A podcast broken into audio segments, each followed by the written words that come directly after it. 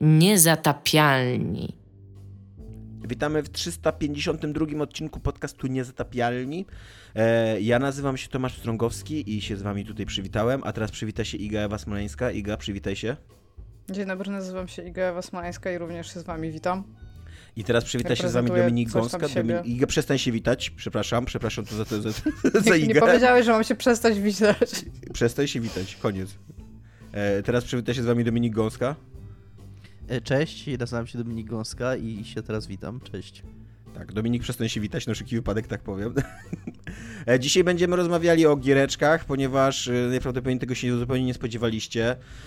Będziemy mieli taki trochę odcinek przypuszczający, taki wy, wy, wysuwający się w przyszłość i przewidujący tę przyszłość, ponieważ zostały zapowiedziane trzy, a tak naprawdę cztery gry z wielu emocjonalnych powodów dla nas chyba ważne, istotne, które pobudzają nas w jakiś sposób y, emocjonalnie, intelektualnie.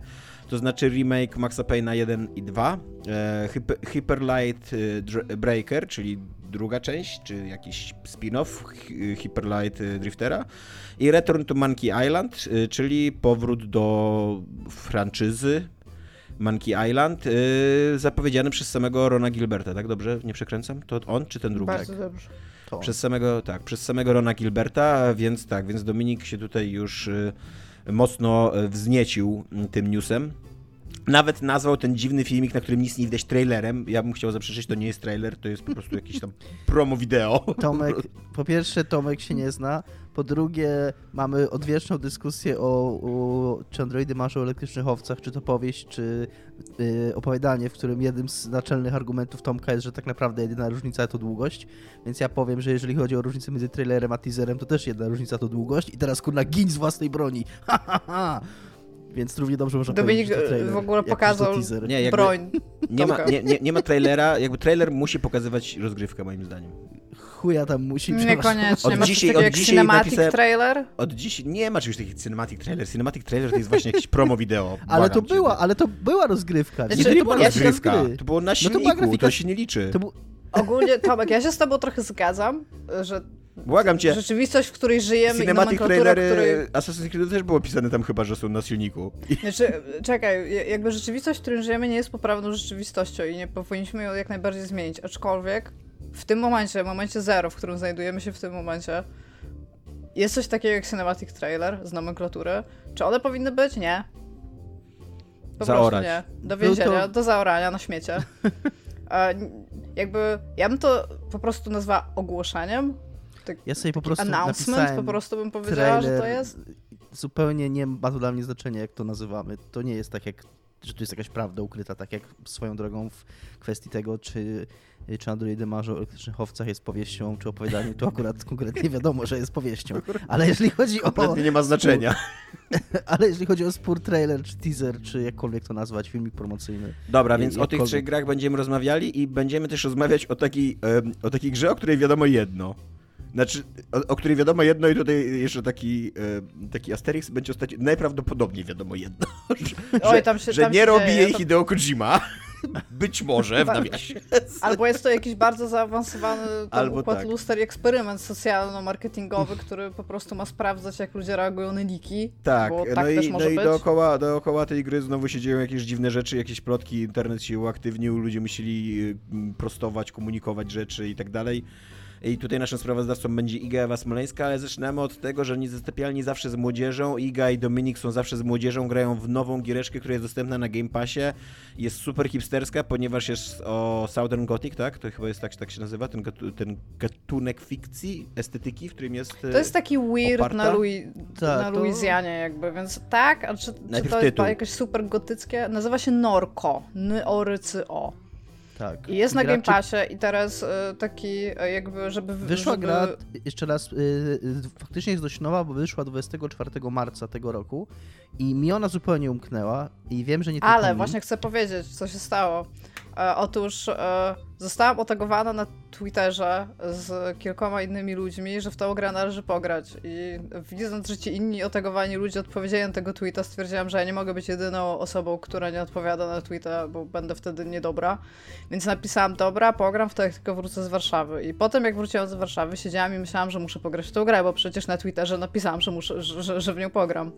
Więc wczoraj usiadłszy do komputera, stwierdziłam, pogram w nią. Zobaczyłam takich kilka screenshotów i stwierdziłam, to definitywnie zgra do Dominika.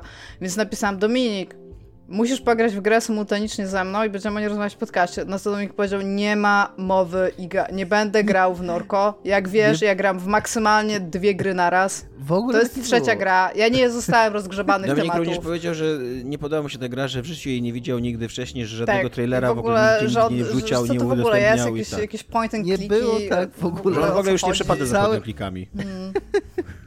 Wrzuciłem trailer tej gry na grupę, nie wiem, dwa miesiące temu, jakiś czas temu w każdym razie, no. I, i będąc nią zainteresowany. I zapomniałem o tym, zapomniałem, znaczy nie, nie śledziłem, nie, kiedy wyszła. I super się zdziwiłem właśnie, jak Iga mi napisała, że ona jest w Game Passie i, i można w nią grać. Nie wiem czemu zupełnie mi to ominęło. Być może dlatego, że jak ja sprawdzam Potem Game pluł Passa... i kopał i mówił, nie będę w to grać, Iga, zostaw mnie, sprawdzam ty Game Passa, to sprawdzam zawsze na konsoli i nie widzę jakie gry, a to akurat weszło tylko na PC.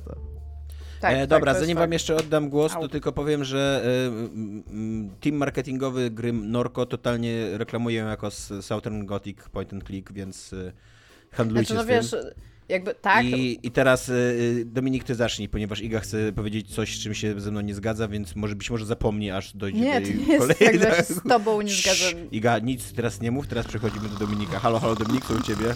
Wow. Halo, halo Tomek? No cześć. Cześć. Nie wiem, że masz jakieś pytanie, czy po prostu ja zacząć gadać. Co u ciebie? Jak się masz, Dominik? Yy, czy to jest Southern Gothic, czy to nie jest Southern Gothic, to ja nie wiem. Yy, na pewno ba bardzo mocno ma w sobie yy, takiego, takiego, takiej dziwności ta gra. Ona mo moim zdaniem jest bardzo mocno inspirowana dwiema grami. Przede wszystkim Disco Elysium, tak, to widać na, na, na, wstępie. Po pierwsze... Jak każda gra, tak... która ma fabułę w dzisiejszym nie, czasie. Nie, nie, ona nie, naprawdę... Ma tak, to... po pierwsze, od takich rzeczy, od samego interfejsu, że dialogi są tak samo prezentowane w takim z boku ekranu, w, w, takim, jakby w takim formie Tak, razem z miniaturką osoby, która do ciebie mówi, to, że I też są, tak, też są tak kwieciście napisane z, z, takim, że prawie że poetyckim językiem, z dużą ilością metafor, yy, takim, takim bardzo, no barwnym, raz jeszcze. Tak, w pisarstwie też bardzo dużo, e, takie samo jak Disco Elysium, oprócz tego momentu, o którym ci oni piszą, bardzo często odwołuje się do jakiegoś ogółu czegoś, co się dzieje, na przykład właśnie do tego regionu, albo do, do tego, co robi miasto. Bardzo Jest bardzo dużo ma, takich nacieków. Ma bardzo podobny world building, to znaczy z jednej strony ma taki koncept science fiction trochę mieszający yy, cyberpunka, z, no, z jakimś takim, nie wiem, czy z, z lekkim elementem horroru, takiego body horroru może, ale, ale to tak raczej to jest, ten gotik trochę mnie tak dziwi. E, raczej to jest taki, taki trochę mroczniejszy cyberpunk. E, a z drugiej strony ta kreacja świata jest taka właśnie też podobnie jak Disco Elysium, taka bardzo z boku, ona jest tak bardzo w tle. Ty się dowiadujesz różnych informacji o tym świecie, e, ale, ale dowiadujesz się jakichś strzępków, dużo musisz się domyślić, dużo do końca nie wiesz. Y, tam jest cała taka fikcyjna procedura opracowana, której w momencie, kiedy ona zostaje wprowadzona, mm, ja nie chcę spolewać, jaką procedurę chodzi, bo to jest ważny element, że to, się, że to jakby mm, istnieje w tym świecie, nie? Jakby pewna, mm, pewna technologia, która jest z tego, co wiadomo, dosyć znana przez ludzi w tym świecie. Mhm. I oni mówią o niej tak, po prostu rzucają terminami związanymi. Tam pojawia się termin jakiś tam, że, że następuje jakieś tam rozdarcie czy coś takiego i te, jeszcze zanim ty w ogóle wiesz, na czym ta technologia polega i się musisz wszystkiego domyśleć, jakby to sprawia, że bardzo się czujesz, zresztą podobnie było w Disco Elysium, nie? Że, że widzisz, że ci ludzie żyją w tym świecie i że twoja postać też żyje w tym świecie, więc nie jest tak, że, że jak, jak w źle napisanych grach, że jak się pojawia jakiś termin, to ci tłumaczą jak dziecku, nie? Jakby, co nigdy też we współczesnym świecie, jakby w naszym świecie jak żyjesz, to też tak nie działa, nie? Że tam, mm, nie wiem, ludzie ci tłumaczą podstawowe terminy, tak? Tam, czym jest trailer. Tak. Więc to jest też podobne do Disco Elysium. A z drugiej strony bardzo moim zdaniem zaciąga do Kentucky Route Zero.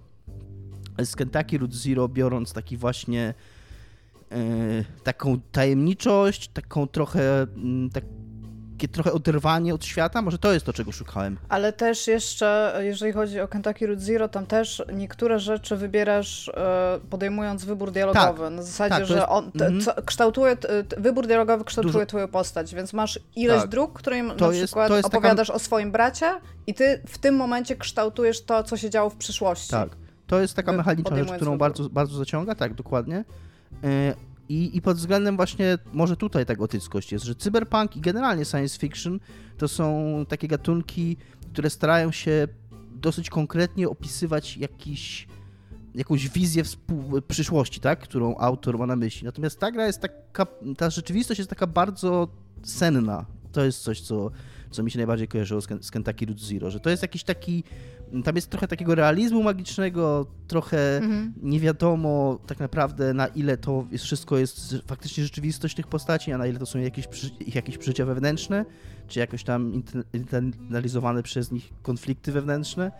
E, I, I kolejna rzecz Route Zero, która bardzo cię ucieszy, to jest również przedstawienie teatralne w tej grze. Jest, ale to, ale to super przedstawienie. On no, jest bardzo what the fuck, ale jest, ale jest super cool. Jest króciutkie i jest super. Jest krótkie, jest, jest mega dobre. Jest interaktywne, no. E, I, I tak, i naprawdę, y, no, ja, mi to Iga poleciła i bardzo, ze, ze cztery razy dziękowałem, że mi poleciła tą grę. E, I, I to tak, jeżeli chodzi o, o założenia, też nie chcę, no właśnie, tylko ja gadał, bo to... jeszcze jakieś założenie fabularne, o czym to w ogóle, jak to się zaczyna? E, to może Zaczyna Iga się tak, bardzo że... długim opisem tego, co się z tobą działo, tobą jako bohaterem. Nie znasz jeszcze wtedy swojego imienia, nie za bardzo o sobie cokolwiek wiesz, szczególnie, że kiedy pierwszy raz widzisz swojego bohatera, to twarz ma całkowicie zakrytą, na której jest narysowana tylko taka symboliczna twarz, taki smiley face mhm. jakby. Że masz tylko oczy i buzię zaznaczoną, więc nie do końca się orientujesz, kim ty właściwie jesteś. Wiadomo, że wyjechałeś ze swojego miasta, to było małe miasto w Luizjanie, bardzo blisko Baju, czyli tych e, obszarów bagiennych. I że nie miałeś za bardzo kontaktu z rodziną, natomiast że wychowywałeś się wcześniej z matką i bratem młodszym. Ten brat został z matką. E, to, jak on na to zareagował, sam sobie wybierasz. Natomiast e, zadzwonił do ciebie i już wtedy wiedziałeś, że twoja matka zmarła. Ona walczyła z chorobą, więc postanowiłeś wrócić do domu. Więc twoja sytuacja wyjściowa jest taka trochę jak z Night in the Woods. Wróciłeś do domu skądś. To, co tam robiłeś. Niekoniecznie w sensie, zwycięski.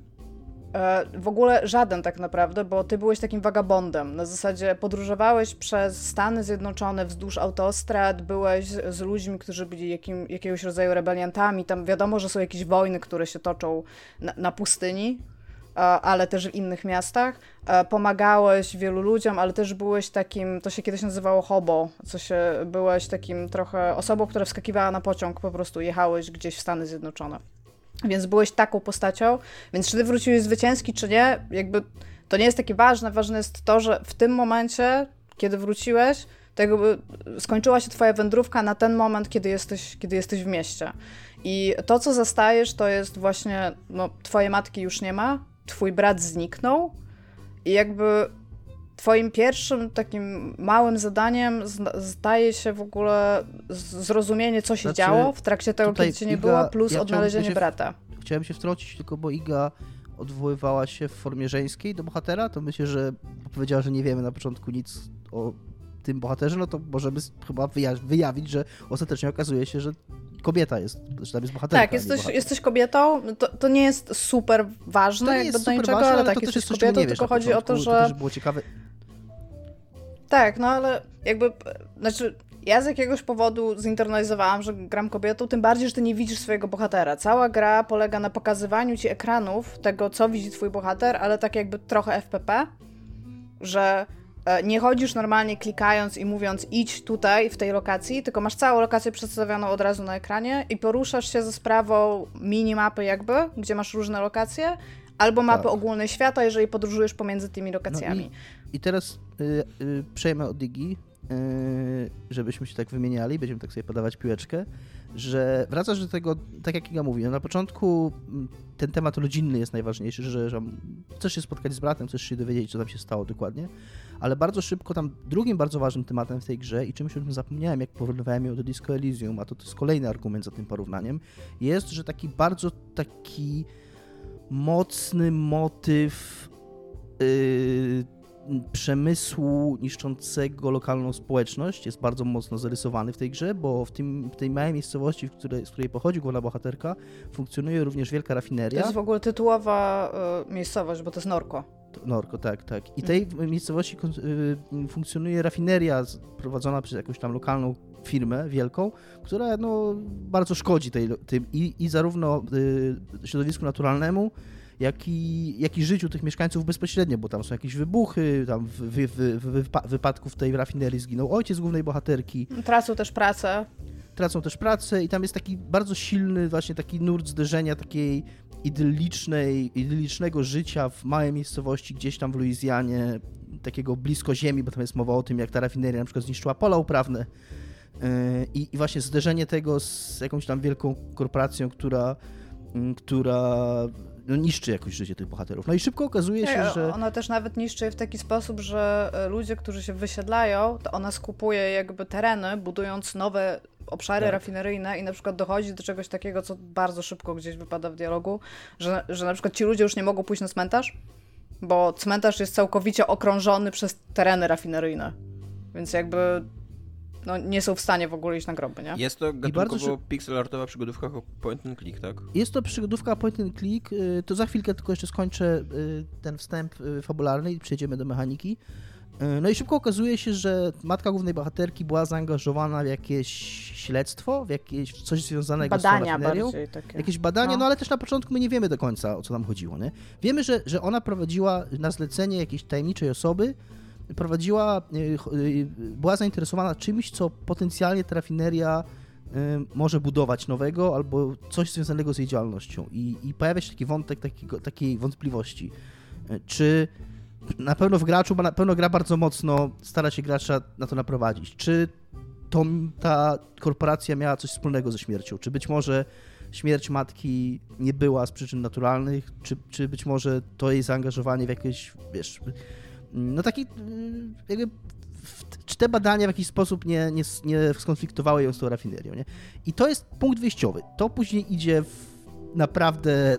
Bardzo jakby, dziwne miejsce. Bardzo dziwne miejsca, bardzo bawi się takimi właśnie założeniami, bo ty na początku myślisz, że to jest taka gatunkowa historia, ona bardzo szybko idzie w takie bardzo metaforyczne, bardzo weird regiony, tam jest bardzo dużo ale, takiego... Ale robi to też w taki bardzo fajny, zrozumiały sposób. Nie na tak. zasadzie takiego totalnego odklejenia, że ty do końca nie wiesz, co A, się dzieje, tylko po i prostu... Bardzo często, tak. I bardzo często masz takie dialogi, które właśnie nie do końca wiesz, o co w nich chodzi i one są takie bardzo metaforyczne i, i takie bardzo ulotne, ale bardzo łatwo... Y, z drugiej strony masz tam kolejną rzecz, która jest inspirowana Disco Elysium, swego rodzaju taki gabinet myśli, o którym teraz opowie Iga.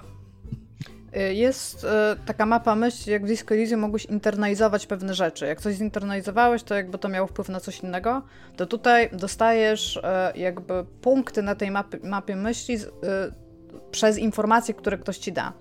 Więc ta mapa myśli nie, jest jakby kontekstowo związana z jakimiś pojęciami, tylko na przykład z, z konkretnymi osobami. bardzo szybko zaczynasz, masz tam matkę i brata na przykład, więc tam będą akumulować się wszystkie informacje, które otrzymałeś w dialogach od innych osób na temat matki i brata, ale też przez to, że o nich myślisz, jesteś w stanie dowiedzieć się różnych rzeczy, bo ty niektóre rzeczy pamiętasz sprzed tego, kiedy tam wyjechałeś, ale oczywiście przez te lata włóczęgi po Stanach Zjednoczonych mogłeś o czymś zapomnieć, więc jakby myśląc o tym, czyli klikając w różne opcje dialogowe, jakby uświadamiasz sobie pewne rzeczy, które już wiedziałeś to pomaga, ale to jest oprócz tego bardzo zawoalowany system hintów, których jest e, to w grze, jest... tak jak podkreśla Dominik, dosyć dużo. Y, to, ale to jest też przy okazji coś, co, mm, na co ja zwróciłem uwagę, że bardzo często po takim dialogu, mm, z którego nie do końca ty rozumiesz, co wynikło, bo, bo był taki, w taki kwiecysty sposób napisany, to na tej mapie myśli jednocześnie ci się pojawia takie bardzo, taka bardzo krótka synteza tego. Tak, to jest takie.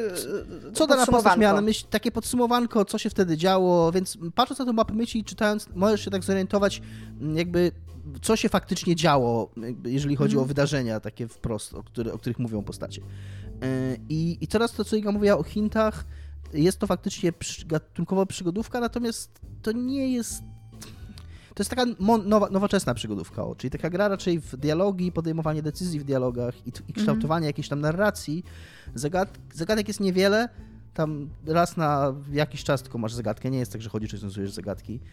Yy, są wszystkie bardzo proste, nie ma ani jednej takiej, nad którą bym... Ale też po, poza tym, że są proste, wszystkie z nich są w jakiś tam sposób wpisane w ten świat i ma zupełnie sens, że je robisz. Tak, yy, są bardzo proste i a, a, oprócz tego, że są bardzo proste, to jednocześnie gra ci jeszcze wszystkimi strzałkami pokazuje, co masz robić. Tam yy, jednym z bardzo tak, dla mnie takich koronnych przykładów to jest no to jest zagadka z końcówki gry, ale to nie będzie żaden spoiler. Powiem o niej bardzo ogólnikowo. Jest zagadka, w której musisz, masz kilka świateł na mapie, y, które musisz ustawić w danej sekwencji. Tak. Tam jedno, ma, jedno ma migać szybko, drugie ma migać powoli, drugie ma migać jakoś tam, jakoś tam. I masz pewność, pewne źródło informacji o tym, w jaki sposób masz je ustawić. Ale tak naprawdę, jak zaczynasz te światła przełączać, to orientujesz się, że na właściwym ustawieniu światło się zaczyna robić zielone. Więc nawet nie tak, musisz w sensie tak, tak, informuje już więc, o tym. Więc bo... nawet nie musisz tak naprawdę patrzeć na, te, na, na informację, tylko gra ci od razu mówi, że dobrze na wybrałeś. Na przykład mnie przy tej zagadce to super zmyliło, bo kolor tych światł jest inny niż zielony i wszystko pokazuje, że ma być inny, więc ja w ogóle jakby olałam zupełnie te zielone światła na samym początku i się zastanawiam, czemu gra nie daje mi wybrać dobrej sekwencji, a potem się skułam, bo mówi mi, które mam wybrać dzięki grom. Tak, więc oni, widać było, że twórcy, twórcom bardzo zależało, żeby nikt się na tej grze nie zaciął ani na chwilę, bo no, nie wyobrażam sobie. Oprócz tego masz właśnie te, masz postacie, z którymi możesz rozmawiać, ma nawet taki trochę system jakby RPGowy, że masz postacie w drużynie, yy, więc... Bo ma walkę. Turową. Ma walkę.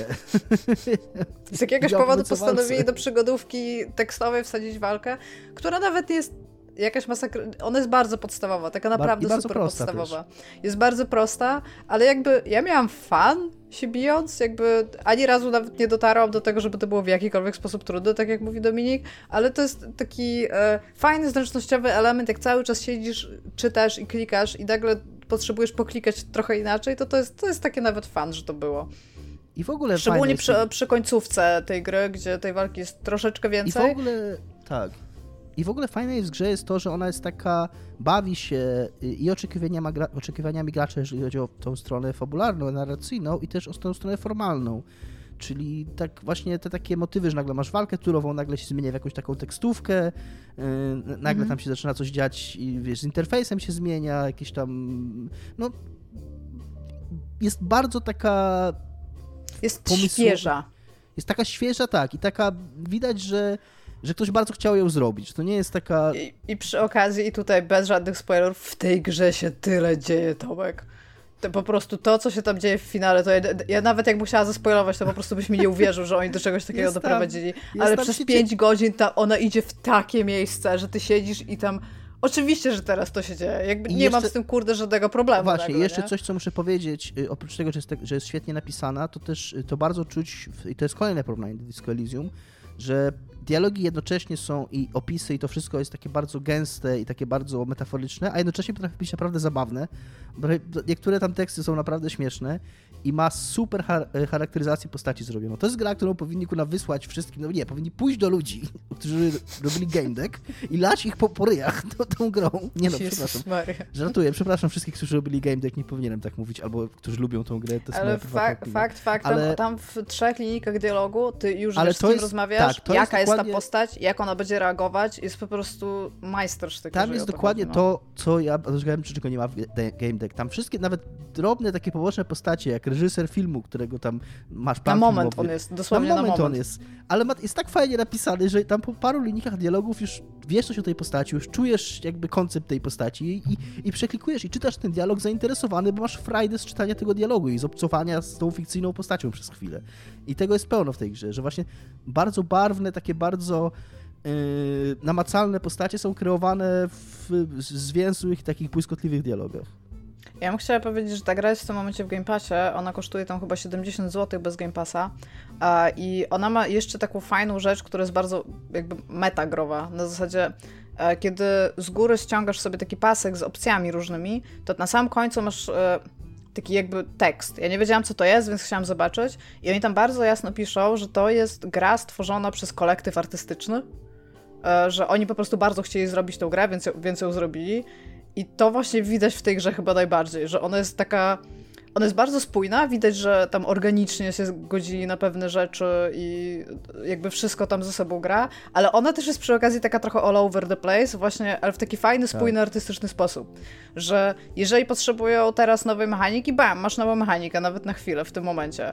A jeżeli potrzebują teraz nowej postaci, to masz nową postać. Jeżeli potrzebują bardzo growo coś wprowadzić, to robią to po prostu, bo teraz bardzo growo wprowadzają pewną nową mechanikę i jakby to wszystko siedzi i to wszystko jest fajne przez to, w jaki, w jaki sposób jest zrobione, a że ta gra trwa, ja nie wiem ile ci Dominik zajęło, mi tam chyba z 6 godzin z hakiem. Mi zajęło coś, 8, coś takiego, nie? Mi zajęło 8, ale ja wolniej gram w gry i, i, i tam sobie czasami przyszło. No ale tak około 6-8 godzin można No to, to, to, tak właśnie 6 do 8. I to jest naprawdę 6 do 8 naprawdę super zainwestowanych godzin. Ja nie miałam w ogóle czegoś takiego, że o Jezu, jaka jestem zmęczona, a ja wczoraj do drugiej nad ranem w to grałam. Tylko po prostu ja chciałam, ja chciałam więcej. Ja jestem super znowu pewna, że coś mi się stamtąd śniło. Więc to jest ten. Plus Louisiana jest całkowicie niedowartościowanym popkulturowo e, stanem. A to jest fantastyczny stan i tam już nie mówię o New Orleans, Nowy Orleans, przepraszam. Bardzo dużo fikcji o, nowej, o, Louisianie, właśnie o Tak, ale właśnie, właśnie tylko i wyłącznie Bayou. Bayou to jest po prostu mega dobra rzecz i potrzebujemy więcej gier o Bayou.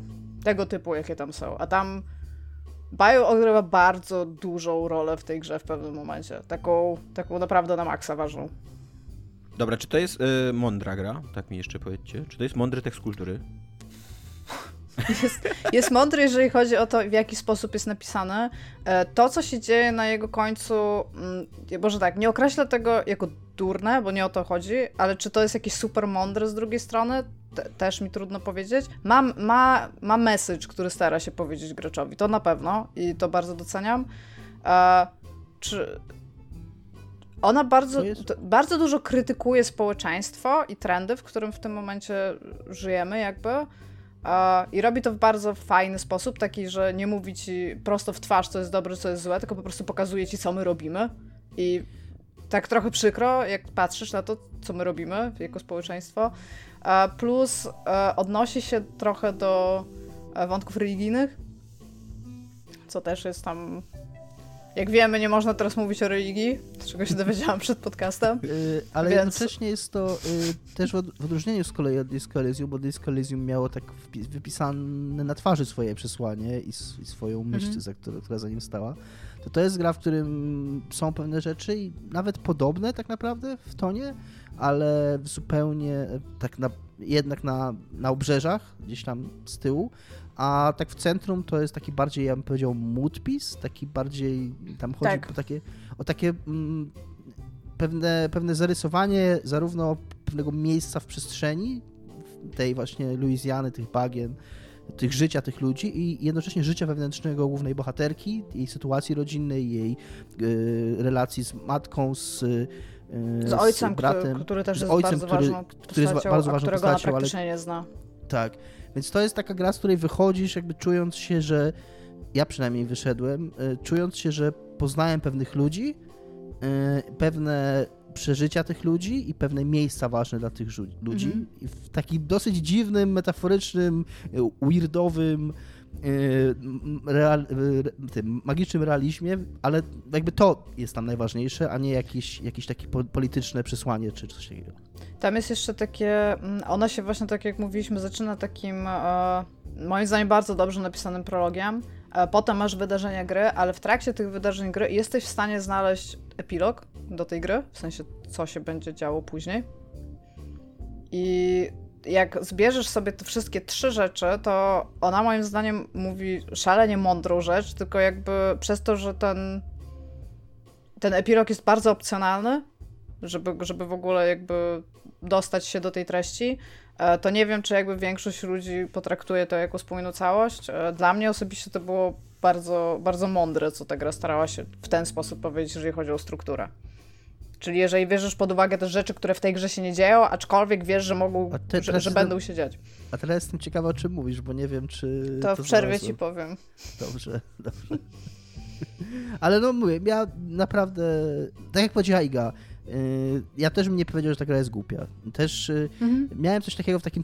Może jest trochę, mm, jak to powiedzieć po polsku ładnie, self-indulgent, taka trochę we własnej Ma głowę dupie. własnym tyłku. Trochę ma, to, jest, to ma, ma trochę głowę we własnej dupie i tak sobie na to patrzysz i, i tak masz trochę wrażenie czasami, ale, ale nie jest durna. Znaczy ona też nie jest e, taka... e, Ja miałam na przykład, e, jak Tomek grał Final Fantasy, dla mnie Final Fantasy ja ma tak głowę, ma głowę jest, mega głęboko w przepełniona własnej pychą, dupie, czyli pyszna. tak, że widzi oba, o, oba, oba jelita naraz. E, a tą grę bym uznała za taki... To jest trochę tak, jakbyś przeczytał książkę i ta książka była naprawdę super. Wszystko, od samego początku do samego końca ją jakby czytałeś i wszystko ci się w niej podobało, ale być może ten taki jakby przekaz na sam koniec nie jest taki, że tam padasz na kolana. O to mi chodzi. Że nie powiedziałam, że ona jest ani mądra, ani głupia o, w No. taki sposób. Okej. Ona po prostu jest. Ona jest, ona jest tym, czym chciała być i jakby nie mogłaby być inna. Ja mam takie wrażenie, ale za to zawsze bardzo szanuję gry. Okej, przy jeszcze raz właśnie- tytuł. Narko. Bardzo Norko. polecam. Norko, Norko, nie narko. Właśnie. Narko. Jakby Mieliśmy narko z wczoraj, błędem. mieliśmy wczoraj e, rozmowę z Dominikiem, że jak masz nark, jako tam osobę, która jest e, zaangażowana w łapanie ludzi związanych z, przemys- z przemytem narkotykowym i tam wszystkim co ten, i narko jako osobę, która jest narkusem, to dodawanie o na końcu to jest aparat niezaprzeczenia. tak, bo masz narki narko to są jakby dwie przeciwne rzeczy, a różnią się tylko Tak. literką o na końcu. Więc...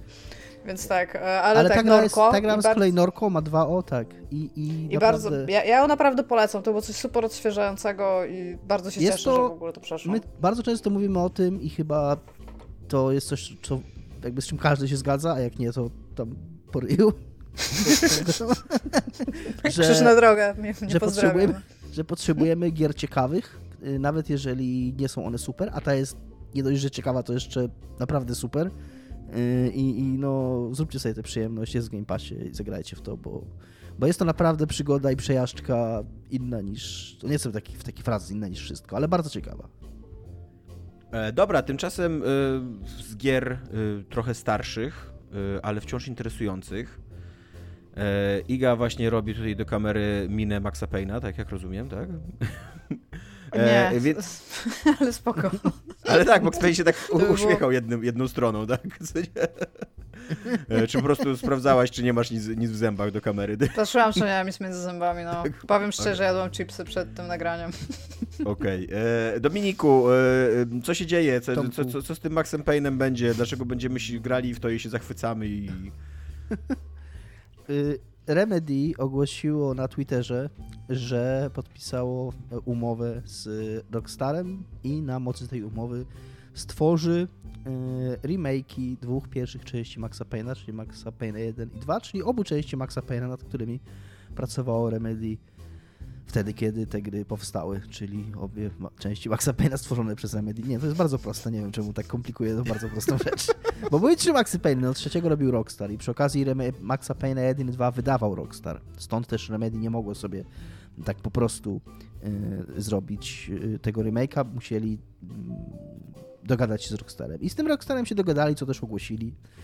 Y, gry będą stworzone od nowa na silniku Northlight, czyli tym, na którym działa a, a, y, Control i Quantum Break. Y, I w zasadzie tyle to jest tyle, co wiadomo na ich temat. Y, Wiadomo też, że są w bardzo wczesnym, na bardzo wczesnym etapie, bo w tej informacji prasowej pojawia się wprost informacja, że, że znajdują się w etapie, na, na etapie koncepcyjnym.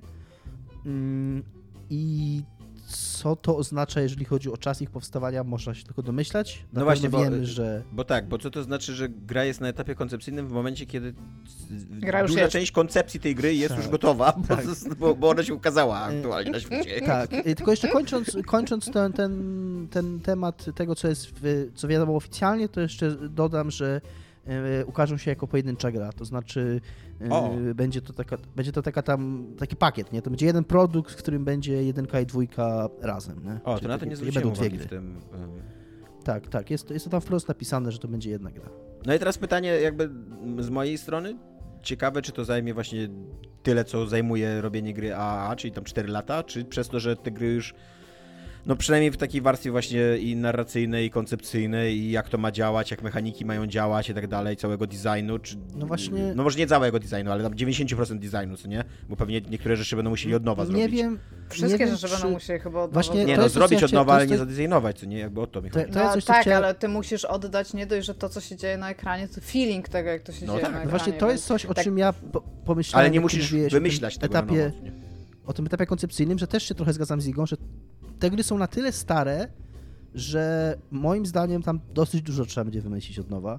E, Od y, strzelania i, i tam tego, jak walka wygląda, bo, bo coś takiego, że wpadasz po prostu do kwadratowego pomieszczenia i strzelasz do wszystkich ludzików, zanim oni umrą, to w dzisiejszych czasach się średnio sprawdzi, więc Zanim cały, oni jakby, umrą, do nich strzelasz?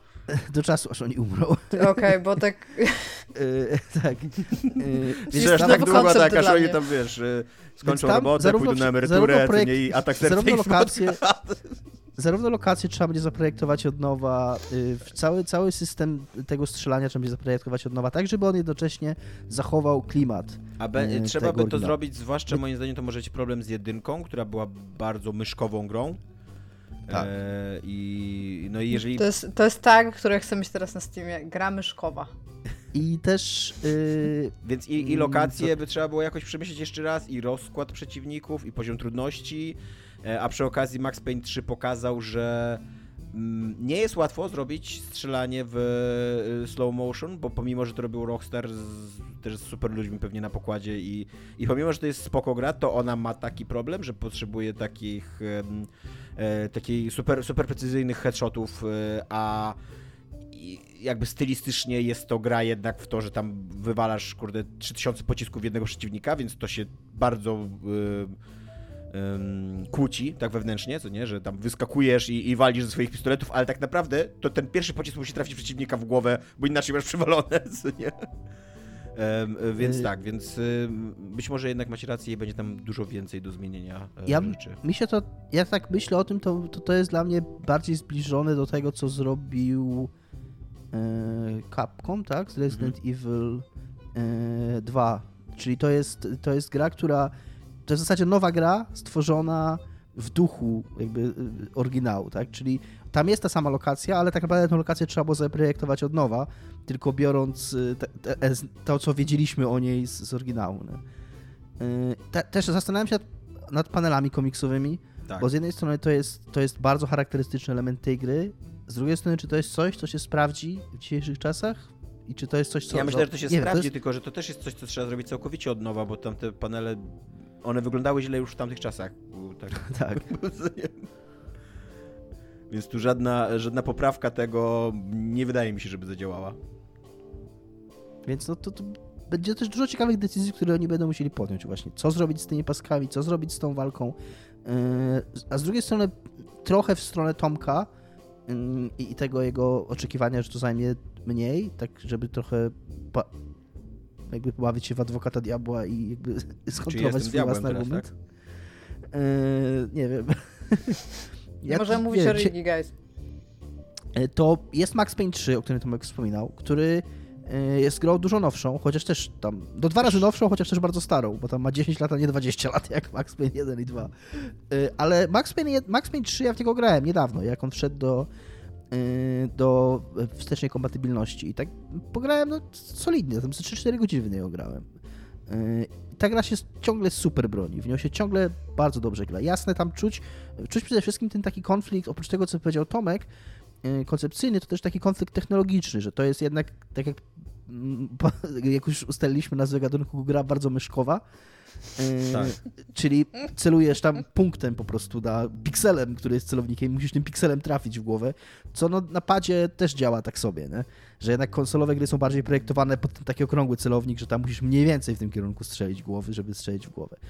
Więc to jest coś, nad czym się będą musieli zastanowić, ale moim zdaniem to strzelanie z Maxa Payne'a 3 jest ciągle bardzo solidne, a że Rockstar jest to zaangażowany, to na pewno też Remedy, jeżeli będzie chciało, to będzie mogło skorzystać z tego, co oni mają zrobione. Plus Remedy też ma swoje strzelanie zrobione, przecież ostatnio w Control, mm, które nie jest jakoś dramatycznie inne od tego, co się robiło w Maxie Payne, więc no, zobaczymy. Tak Yy, I chyba zresztą, e, w, bo ty mówiłeś, że to było jeszcze z Quantum Break, tak? Ten silnik jest. W Quantum Break Tak. był jakaś taka, e, taka namiastka bullet time'a, co nie? Tam jedna z umiejętności chyba Tak. polegała na tym, że zwalniałeś czas. Tak, Tak. tak. Tam no, Dosłownie jakby, co nie?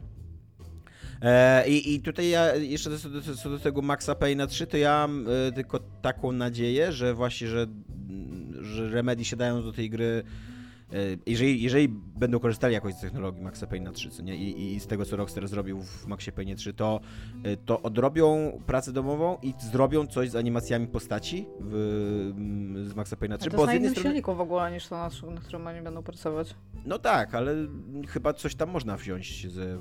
Nie? Nie, za bardzo, nie. Nie? No to... Może animacje akurat w jakiś sposób, ale myślę, że wszystko będą rigować na nowo.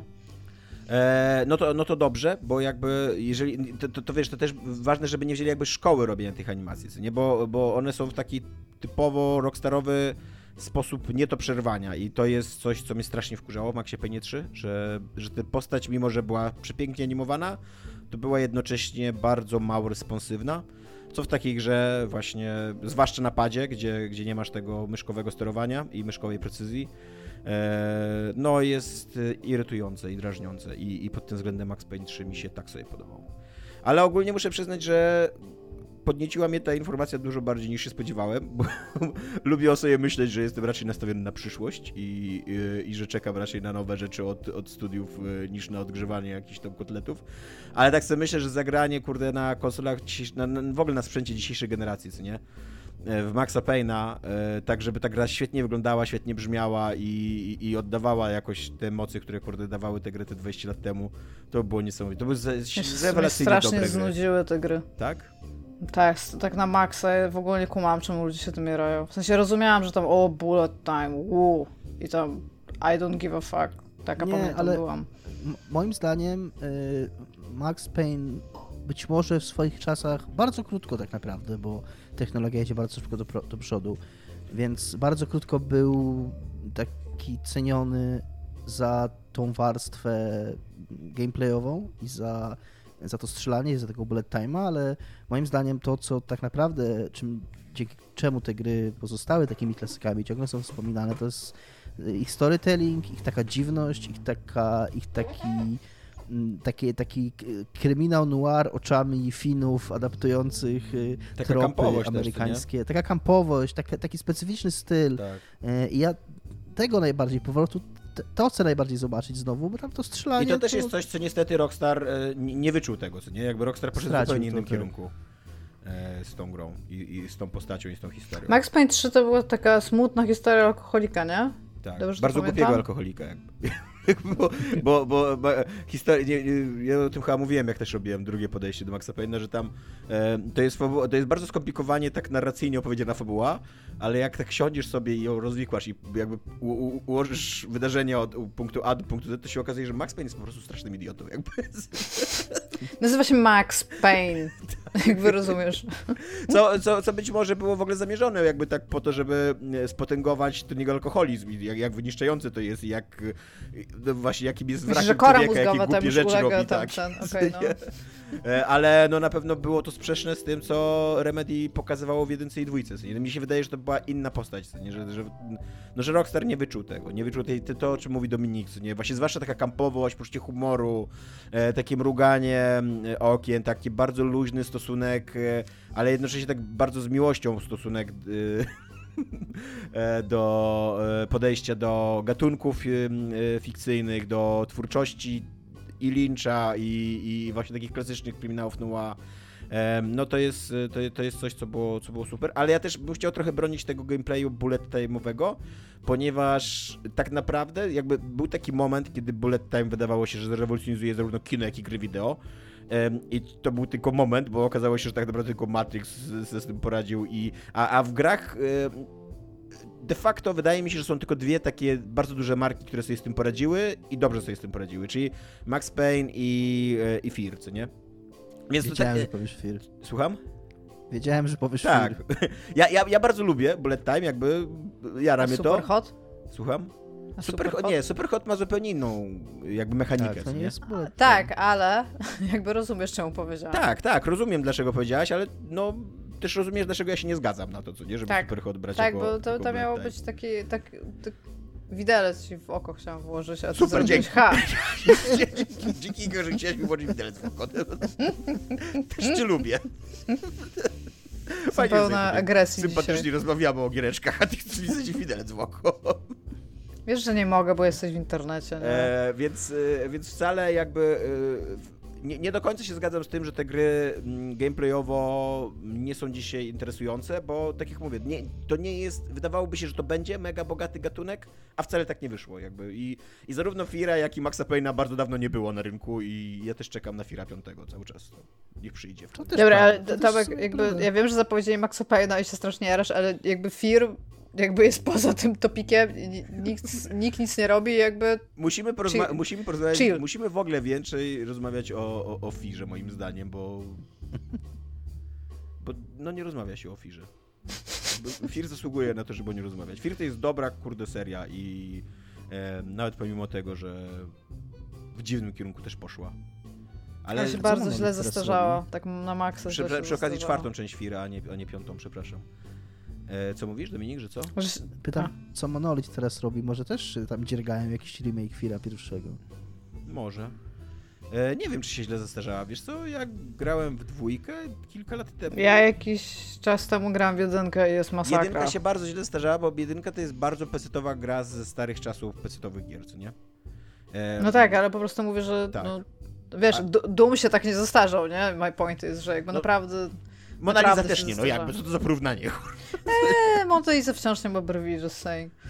E, tak, e, więc, e, więc to jest jedna gierka. Teraz em, Iga e, Monkey Island idzie. Wprowadź nas w ten temat. I Był powiedz, dlaczego, trailer. dlaczego się spuściłaś na to. Nie, w ogóle muszę powiedzieć, że e, mi ten trailer, e, YouTubeka, link do YouTube'a z tym został wysłany przez mojego bardzo dobrego przyjaciela, który myślał, że się super ucieszę i mówi, czy kliknęłam, wiedząc, że nie klikam w YouTube, bo zwykle nie, nie mam capacity, żeby czegoś posłuchać i tam statyczne obrazki tak, ale filmy to już, to już jest tłumacz. Ale mówi, weź kliknij, bo to napra- naprawdę się ucieszysz, nie? I zobaczyłam tylko takie 5 sekund i zobaczyłam, i że tam o, coś, coś nowego z Monkey Island. I moja pierwsza reakcja to było, mój Boże, zrobił to takie, to co było to Monkey Island 4 jakby, nie? I tak pomyślałam, nie mam na to czasu, nie mam na to siłę.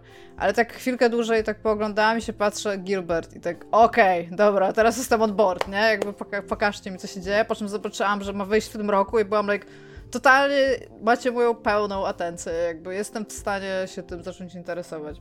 Więc e, gra się nazywa Return to Monkey Island. Robili ją ponad dwa ostatnie, znaczy ponad dwa lata. E, I ma się ukazać właśnie w 2022 roku, co jest w ogóle fenomenalnie super. Chcę więcej przygodówek, szczególnie, że już jedną dzisiaj, znaczy skończyliśmy z Dominikiem, więc teraz możemy grać symultanicznie w każdą następną.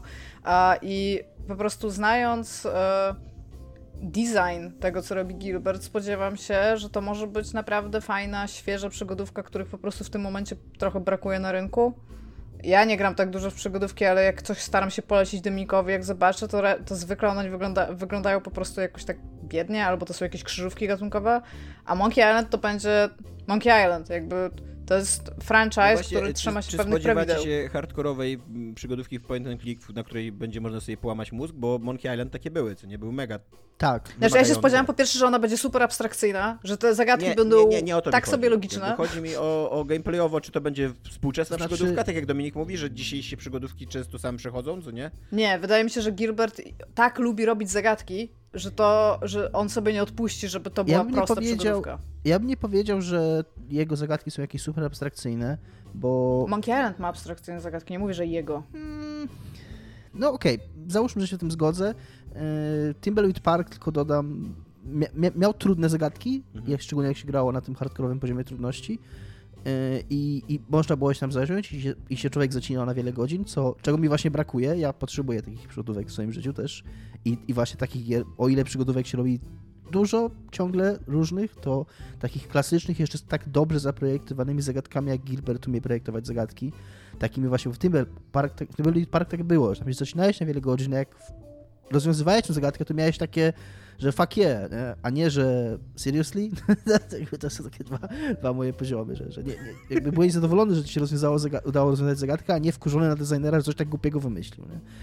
E, trudno powiedzieć, jaka ta gra będzie. Na pewno jedyne co mamy Dlatego, to, że to to mamy wpis, trailer, tylko promo wideo i nic nam nie mówi to, o ma, to mamy wpis, to mamy wpis Rona Gilberta z 2013 roku, bo on przez wiele, wiele lat odpowiadał na pytania y, i, i jako twórca Monkey Island musiał się jakby zmagać z tym, że, że był pytany o to y, i sam się zastanawiał, czy, tą, czy kiedyś wróci do tej serii, czy kiedyś zrobi nową grę.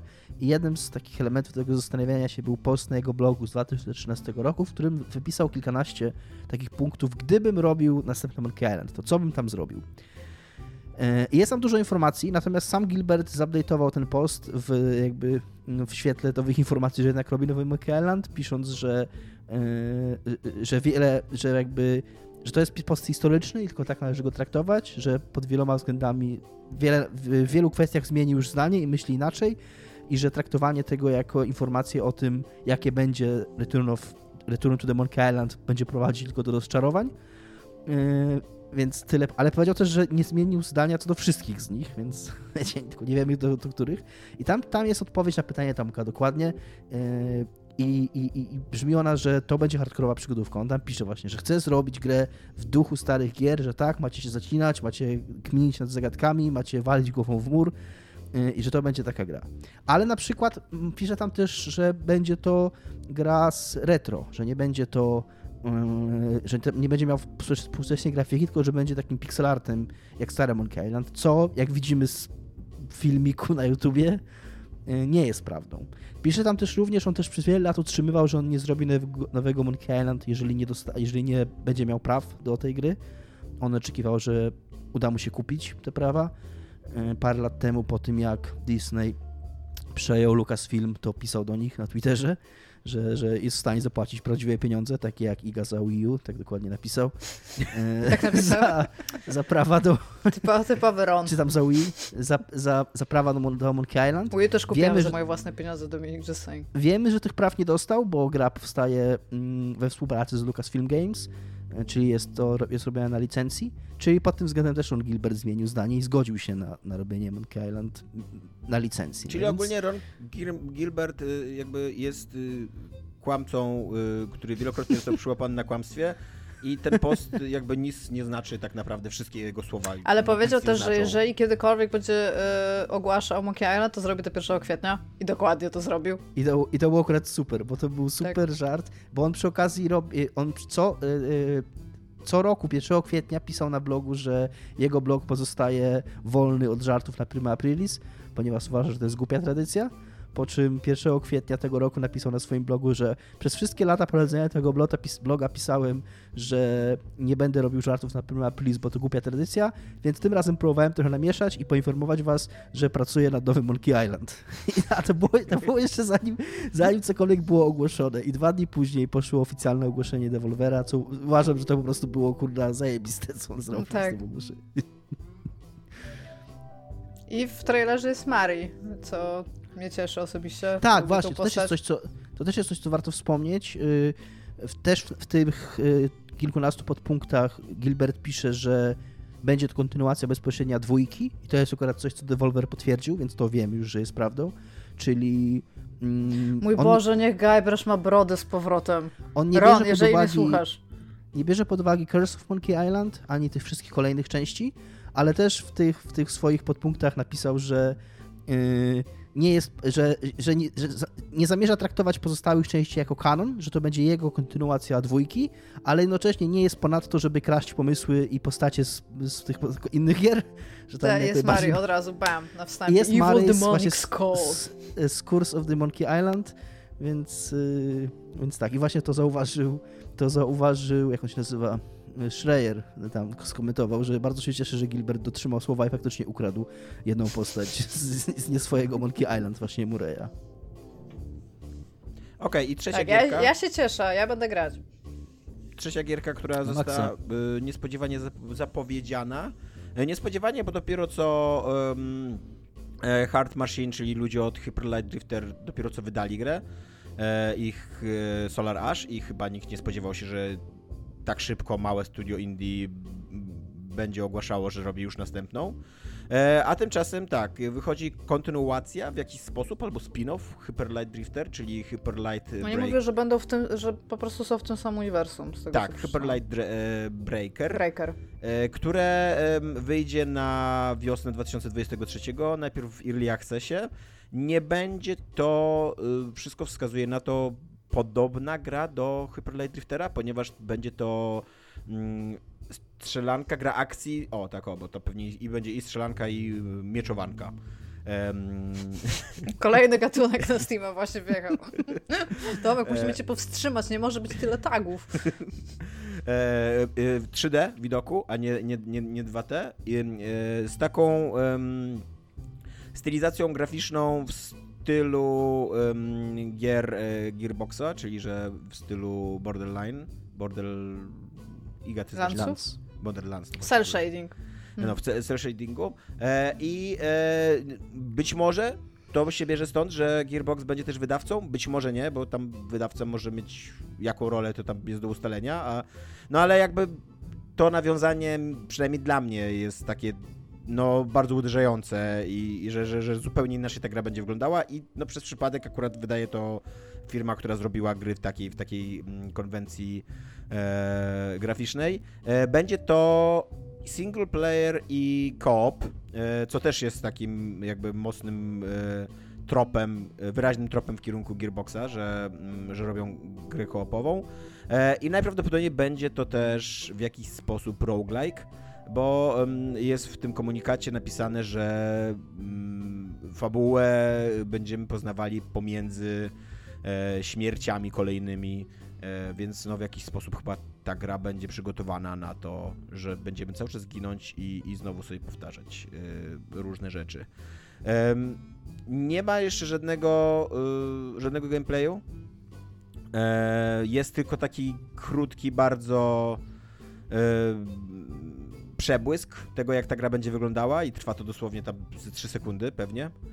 E, no i tyle. I ja szczerze mówiąc y, jestem bardzo zaskoczony. Jakby w ogóle się nie spodziewałem, że Hyper Light Drifter będzie miał kiedykolwiek, będzie, będzie franczyzą, co nie? Jakby taką kontynuowaną albo spin-offowaną.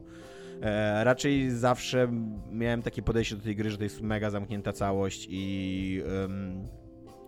y, no i że trudno w ogóle mi się wydawało, żeby tam wbić jakiś widelec w oko i coś więcej wycisnąć z tego. O- Okazuje się, że chyba będzie można. a Ona też, ona też wydaje się, że będzie miała zupełnie inny ton e, niż, niż Hyper Drifter. Chyba e, ten, ten, ten trailer taki w pełni anim... No to nie jest trailer właśnie, to jest promo wideo, bo to jest w pełni animowany, zrobiony przez w ogóle studio animacji, taki krótki filmik animowany przedstawiający scenę akcji, e, która jest widowiskowa, szybka i dynamiczna i nie ma w niej nic z, takiej, z takiej melancholii i jakiegoś takiego fatalizmu Hyper Light Driftera. Raczej wydaje się to wszystko dużo lżejsze w tonie i, i dużo bardziej takie widowiskowe i nastawione właśnie na akcję i na, na jakieś takie prostsze emocje. E, No i też e, trudno mi sobie wyobrazić, żeby takie emocje jak Hyper Light Drifter wywołać w e, grze kopowej, no bo ludzie nie są poważni, jak są w, czwor, w czworo grają w mm, gry wideo, co nie? Jakby to, to, to, nie jest, to nie jest ten moment, kiedy możesz opowiadać e, ciężką, depresyjną i właśnie fatalistyczną fabułę o umierającym powiedzieć, świecie. że jak grasz w cztery osoby w kopa, to w ogóle jest bardzo mało miejsca na to, żeby Tak. opowiedzieć im jakąkolwiek historię. Tak, tak, to, to swoją drogą, to prawda. E, więc, więc no, tak to wygląda. Nie wiem, czy wy macie coś do powiedzenia o Hyper Drifter, bo raczej nie jesteście znani jako wielcy miłośnicy tej gry. Dominik? Ja się cieszę, niech wychodzi Mm. więcej gier. Tylko nie Obejrzałem ten Open Worldów. trailer i czy tam zwiastun, znaczy czy teaser, czy nie wiem co, cinematic, YouTubekę i... No promo wideo, no. Okej. Promo wideo i tam, okej. Bez emocji. Nie mam nic do powiedzenia, oprócz tego, że mam w sobie dużą antypatię do Randy Pitchforda. Więc to jest coś, co... Dlaczego? Bo jest super creepem. Jest bardzo, jest trending on Creep Advisor na pewno. Tak, no jest, y, to, to jest w ogóle najinter- najbardziej ciekawy chyba tak z punktu widzenia jakiegoś takiego przemysłu, przemysłu, jak duży Gearbox będzie miał wpływ na tą grę. Jakby mówię, są jakieś takie okruszki, które mi się wydaje, sugerują, że ma wpływ, że nie będzie tylko wydawcą, ale czy tak rzeczywiście e, jest, no to tam albo zobaczymy, albo przeczytamy w kolejnej książce y, Schreiera, nie? E, więc tak, więc, e, e, więc tak, takie gry, na takie gry czekamy, takie gry zostały ogłoszone. Dominik, twoje co jest grane jeszcze się nie skończyło, więc dajesz teraz szybko. E, obejrzałem serial Devs, e, który to polecano Który szkalowałeś mi... bardzo. Który szkalowałem, tak, który mi polecano wiele razy i którymi się wszyscy zachwycają i zachwycali. I który ja szkalowałem. mm, Fakt, że szkalowałem go i nie ukrywałem tego po obejrzeniu 20 minut pierwszego odcinka. E, I od, e, odpadłem od niego z powodu, który uważam, że jest e, jak najbardziej uzasadniony, bo jest ten serial straszliwie pretensjonalny i co do tego nie zmieniłem zdania. To Natomiast znaczy? To znaczy, on jest, ma strasznie głowę, tak ma głowę we własnej dupie, ale tak e, Pyszny. jeszcze kurna docisk, tak jeszcze dociskają. Nie wiem, tak jeszcze bardziej, jeszcze głębiej we własnej dupie niż normalnie rzeczy mają we własnej dupie głowę. On jest na takim, on jest z takiego kurna e, e, wysokiego tonu wszystko tam jest. Tam jest po prostu kurde mm, no mówię, ta scena, którą źle zostało odczytane przez Radka Czyża i z jednej strony się trochę obraziłem na niego, że, że sprowadził moją krytykę do tego, a z drugiej strony przez to, że to napisał, to postanowiłem ten serial obejrzeć znowu. E, Jest jedna z pierwszych scen, w której główny bohater przychodzi do pracy w tej firmie, e, tajemniczej firmie, która pracuje nad jakąś tajemniczą technologią e, i, i on przychodzi ma takiego, wiesz, takiego super napuszonego szefa i tam jest ten tajny dział devs, który ten, fi- w ogóle ten serial udaje przez cały czas, że devs to jest skrót od development i, i nikt nie zwraca uwagi na to, że, że devs to jest skrót od developers, a nie od development. I tak jakby wszyscy są zupełnie okej. Yy, Po czym oczywiście jest twist związany z tą nazwą na końcu, więc jakby Czy ten okazuje się, serial... że to developers jednak... Nie, nie, tam jest, nie chcę mówić jaki to jest twist, że, że jakby, ale... Wow, Ale ten serial, ale ten- ten serial bardzo, bo tam parę razy jest to wytłumaczone i on bar, taki bardzo straight face, nikt tego nie zauważa, więc on bardzo silnie udaje i jakby, jakby zakłada, że nikt o to nie spyta. I, i, to, I tam jest pewien, pewien payoff tego, no, bo się okazuje, że to coś innego chodzi w tej nazwie. Yy, Czy okazuje się, że i- trzeba ją czytać od końca na przykład i wychodzi sweat i, e, i, i to wszyscy No są nie chcę Szwedzi? mówić. Tak. Nie chcę mówić, pozostawiam, pozostawiam. Jest yy, i, i ta, i ten... I cała ta warstwa... Okej, okay, To jest plot twist, który ja chcę mieć teraz w filmach. I to I nie będzie okazuje akurat- się, że wszyscy to Szwedzi. I jest to stary serial, znaczy stary, No. dosyć długo już będący na platformie HBO, ale tam nie chcę go jakoś super spoilować, natomiast to jest coś, co wiadomo o tym serialu dość ogólnie, dość powszechnie i też dosyć szybko się człowiek, chociaż nie od razu, orientuje i właśnie mm, to jest, przychodzi, przepraszam, skończę tylko wątek, przychodzi bohater do tej firmy, w której ma pracować, siada, tak jest jakby super wystylizowane wszystko i tak dalej, siada przed biurkiem swojego komputera, patrzy na jakiś tam i tam szef mówi mu, prezes tej firmy, nie? Mówi mu tam, spójrz na ten kod, taki, wszystko jest takie, wiesz, takie w takim półmroku i taki ten... P- Przychodzi po prostu programista pracować do pracy, nie? On, Spójrz na ten kod, on tak patrzy, no dobra, ale co ja mam tam robić? A ten prezes mówi, nie powiem ci, w pewnym momencie samo to do ciebie przyjdzie i sam zrozumiesz. I ja poszła takie- na kawę. Na całą resztę dnia bym poszła na kawę, zanim nie zrozumiem, nie? I wiesz, i, i, i, A potem bym wyśmiał- tylko work from home, Ale sorry. ja bym chciał I tylko powiedzieć, to- że ja sobie mniej tak wyobrażam, że prawdziwi devi pracują, jakby, że przychodzą do pracy, patrzą w komputer, a później idą właśnie- na kawę i cały dzień siedzą kurde, w pokoju socjalnym. Radek, Radek, to, Radek to wyśmiał, że ja krytykuję ten serial za to, że nie tak pracują programiści. Jakby to nie o to mi chodziło. Chodziło mi o to, że to jest właśnie super pretensjonalne, bo, bo wiadomo, że nieważne jak pracują programiści, ale to zostało powiedziane tylko w ten sposób, żeby, żeby budować taką aurę i jakby chować przed widzem. I jakby ten serial trochę chowa to przed widzem, natomiast to dosyć już wiadomo powszechnie o nim, że to jest serial zbudowany na tym takim założeniu czegoś, co mówiliśmy mm, porusz, jakby za, nawiązywaliśmy do tego w odcinkach parę razy, do ta, takiego deterministycznej wizji wszechświata.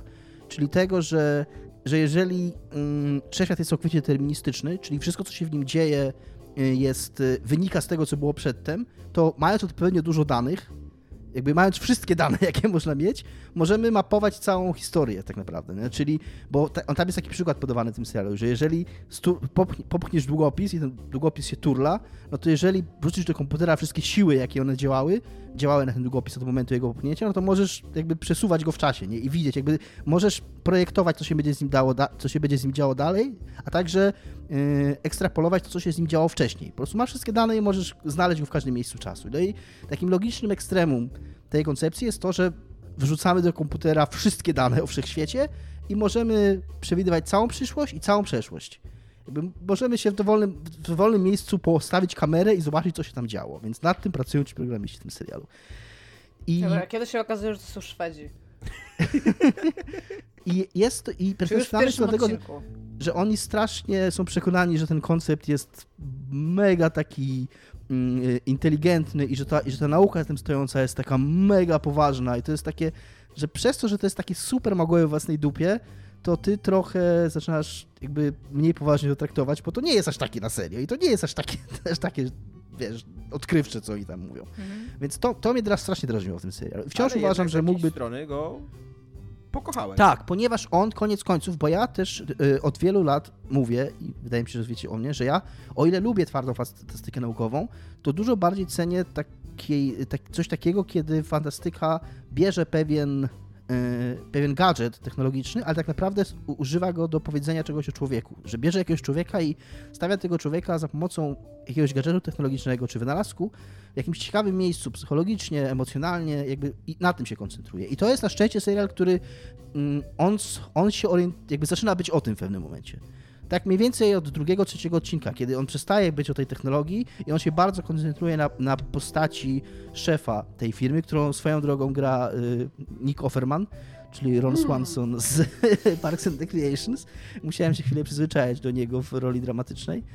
Y, I, i On- jakby koncentruje... On grał chyba w drugim y, sezonie Fargo, stary, może w trzecim. I, I po prostu, a ja oglądałam w tym samym czasie Parks and Recreations i to była masakra po prostu skumać, że to jest aktor, który gra te, te, I w momencie, dwie zupełnie tak, różne postaci. I w momencie, jak on zaczyna być właśnie o tym, jest taki bardziej, zaczyna być o człowieku i o tym, dlaczego on ten wynalazek chce wprowadzić w życie, co on właściwie chce osiągnąć, jak to, jaki to wpływ na niego ma, jaki wpływ w ogóle na ludzi ma ten wynalazek, to jest, jest dużo ciekawszy, więc wtedy go zacząłem, i on ma tam fajną dramę, naprawdę, więc pod tym względem jest fajny. Przy okazji też tam on robi coś, yy, no dobra, no nie, nie będę spoilował, no ale tam też mamy wrażenie, że kto inny będzie bohaterem tego serialu, niż się później okazuje, że kto jest bohaterem tak naprawdę. I ten pierwszy bohater jest dużo, dużo gorszy niż, to, niż pani, która jest ostatecznie, ostatecznie bohaterką. Więc też gdybym wiedział, że to nie on będzie głównym bohaterem, tylko kto inny, to, to może bym. Ale to jest super, że serial ci każe usiąść z kimś, kto będzie gorzej, gorzej napisany, będzie miał gorszy ten i mówi ci, poczekaj chwileczkę, będzie zaraz lepiej. Jakby Znaczy, nie, no nie dobra, no już tego... po, po, powiedziałem A, to powiem B. No, to jest pie- pierwszy odcinek. No trudno, zaspoiluję wam pierwszy odcinek. Jak Okej. y, serialu, który tam. Ten film trochę robi taki trik, y, taką psychozę odwala. To znaczy, on nam y, każe uwierzyć w pierwszym odcinku, że znamy głównego bohatera i że jakby stawia go w tej sytuacji i ten bohater ginie na koniec pierwszego odcinka i tak naprawdę bohaterem serialu jest jego dziewczyna. I ta jego dziewczyna, no po, mówię o tym dlatego, bo chcę powiedzieć o tej postaci, bo to jest bardzo fajna postać, bardzo ona fajnie jest zagrana. Szwedką? Nie wiem, czy jest Kiedy się Szwedką. okazuje, że jest Szwedką? Właśnie, w którym odcinku? Y, I także, także jest dużo ciekawe, dużo, jakby A dużo może się fajniej okazuje, że ona jest Szwedem? oh my god! Muszę to obejrzeć. To jest mój ulubiony plot twist wciąż w popkulturze, no. Tak. Y, ma? I on ma takie. i- Już, już tylko kończy, że, że on y, na takim na poziomie techno- technologii, technologii, on ma dużo takich problemów, które. mm, Właśnie on się wydaje super mądry, natomiast tam na przykład jednym z podstawowych pytań, które w tym momencie jakby widz sobie zadaje i każdy tak naprawdę sobie powinien zadać, jak, jak ktoś mu powie, ok, mam tak, mamy taką technologię, że y, y, że możemy ci pokazać, co zrobisz za 5 minut, nie? I tam pada to pytanie i, i, i asystentka szefa y, mówi mu, co się stanie, kiedy spojrzę na ekran, zobaczę siebie, sobie, że zakładam ramiona tak, tam, nie wiem, pod siebie yy, za 5 minut, a zamiast tego, nie wiem, założę ręce za plecami, nie? Zdecyduję, że tak zrobię. To co się stanie, nie? I oni, jakby on nie odpowiada na pytanie. On mówi, że nie sprawdzamy tego, bo się boimy. Coś takiego mniej więcej. Dobra, ale skoro oni mają oni- technologię, która literalnie powie ci, co zrobić za 5 minut, to Tak. po co im pracownicy, skoro mogą tą technologię zatrudnić, w sensie zatrudnić do faktu, żeby powstawała sama z siebie ta No, technologia? no właśnie to, to jakby taki, tego typu pomysły jakby mm, tworzą pewne paradoksy i takie pytania, nie? Paradoks, Mhm. które jakby... I ten serial Nie odpowiada na nie. Tak, nie odpowiada na nie, więc byłoby moim zdaniem dużo lepiej, jakbym ja to dużo lepiej zniósł, gdyby on nie miał tak głęboko głowy w dupie, gdyby miał trochę jakby dystansu do tego, gdyby miał trochę poczucia humoru, to by mi to tak nie przeszkadzało. To bym po prostu rozumiał, że to jest pewna konwencja. Ale przez to, że on jest tak głęboko, y, i to z kolei też Radek Czyż mówi, że, że to jest jakby zamierzone, bo to, bo to ten serial trochę też mówi o takim y, mm, kompleksie mesjani, y, mesjanizmu u szefów wielkich korporacji technologicznych. Tam się wprost pojawia takie, takie stwierdzenie, że problemem z szefami y, tych y, korporacji technologicznych jest to, że oni myślą, że, mm, że są mesjaszami, że jakby, że, że, że mogą zrobić wszystko, że jakby ten pretensjonalizm to jest tak naprawdę pretensjonalizm tego szefa tej firmy, ale ja się z tym nie zgadzam, bo można mieć pretensjonalnego bohatera w dziele, które nie jest pretensjonalne. Jakby to, że masz pretensjonalnego bohatera, to nie znaczy, że cały serial musi być pretensjonalny. No, y, tak, Y- ale z drugiej strony ja mam taki delikatny argument na obronę tego, że no to zrobił Alex Garland, który jest znany z tego, że ma głowę we własnej dupie. No że może nie on, ale jego, jego twórczość jakby e, raczej, e, raczej nie wychyla się jakby z, z własnej dupy. Nie? Z własnej dupy. I, e, I Anihilacja, a przede wszystkim wcześniej Ex Machina e, no miała, głęboko zaglądała w swoje tam jelita, co nie? Wnętrzności, tak. No i to też jest taki serial, ale mówię, ale on koniec końców broni się właśnie tym wątkiem ludzkim, tą dramą, która naprawdę dobrze siada, aktorstwem i ja się ogólnie cieszyłem, I Sunshine, o. Boże, jak to miało głęboko głowę w dupie. Ale to był też był dobry film przy okazji. I wciągnąłem się, naprawdę się wciągnąłem ten serial. Obejrzałem go w ogóle w jeden wieczór, jak go zacząłem oglądać. Więc dziękuję Radku Czyżu, że mnie obraziłeś. Yy, znaczy nie obraziłeś mnie tak naprawdę. Weź, bo z- teraz ludzie zaczną cię obrażać. Radek, czy mógłbyś częściej dziękował. wyzywać Dominika? Ja się Nie obraził sumie- mnie, tylko, tylko strollował, no i moje słowa trochę wyko, wykole, ten... Przeniósł je do ekstremów wbrew powszechnym zasadom retoryki, które nie są akceptowane nigdzie i nigdy. Cieszę się, że obejrzałem, no. Tomek, co jest grane u ciebie? E, co jest grane u mnie? U mnie jest grana, dosłownie grana książka, ponieważ audiobooka słucham. Jest to e, rewelacyjna książka, którą Nice. Tak, jest to rewelacyjna książka, którą bardzo bym chciał wszystkim polecić. Dominik dopiero zatrybił, poczekaj. Córki Wawelu, opowieść o jagiellońskich królewnach Anny Brzezińskiej. E, Jest to książka, przede wszystkim ona jest bardzo fascynująca na poziomie w ogóle konstrukcji swojej własnej, bo jest to, mm, y, Anna Brzezińska jest mediewistką, e, która prawie że obroniła doktorat. Mediewalistką? Co? Mediewalistką, tak się mówi, tak? W sensie od średniowieczu? No tak, tak. To tak, to chyba mediewalista, No to jest chyba no to facet. właśnie, to no, no. właśnie tym kimś jest, co nie? E, która prawie że obroniła doktorat, e, studiowała też bodajże w Wielkiej Brytanii i O Jezu, o mnie też tak będą mówić kiedyś. dwa tytuły magistra ma. Jak napiszesz taką dobrą książkę, to spoko. E, ma dwa tytuły magistra też jakby w temacie i, i, napisała taką na pół jest to taka popkulturowa, na pół jest to taka popkulturowa kompendium wiedzy na temat e, XVI wieku w Polsce, na temat e, tego, mm, tego szczytu epoki Jagiellonów, kiedy Polska była imperium, kiedy była, bardzo liczyła się na arenie międzynarodowej, kiedy była bardzo bogatym państwem jak na ówczesne realia, bardzo ważnym w regionie. Królował wtedy Zygmunt Stary. E, I e, ta książka jest jakby taką popularno-naukową e, opowieścią o jego czasach, e, ale jednocześnie bardzo często z taką przechodzącą albo w jakiś taki prawie że naukowy wykład o mm, średniowieczu, o realiach życia w średniowieczu, e, łącznie z tym, że tam są cytowani profesorowie i badacze i tak dalej, a z drugiej strony bardzo często z, z, skręcającą w kierunku po prostu powieści, takiej, takiej całkowicie fikcyjnej, bo jak, jak jest jakby coś, czego nie wiadomo, albo co jest niezbadane, albo niemożliwe do zbadania, to e, Brzezińska po prostu jakby to dopowiada, to zmyśla, nie?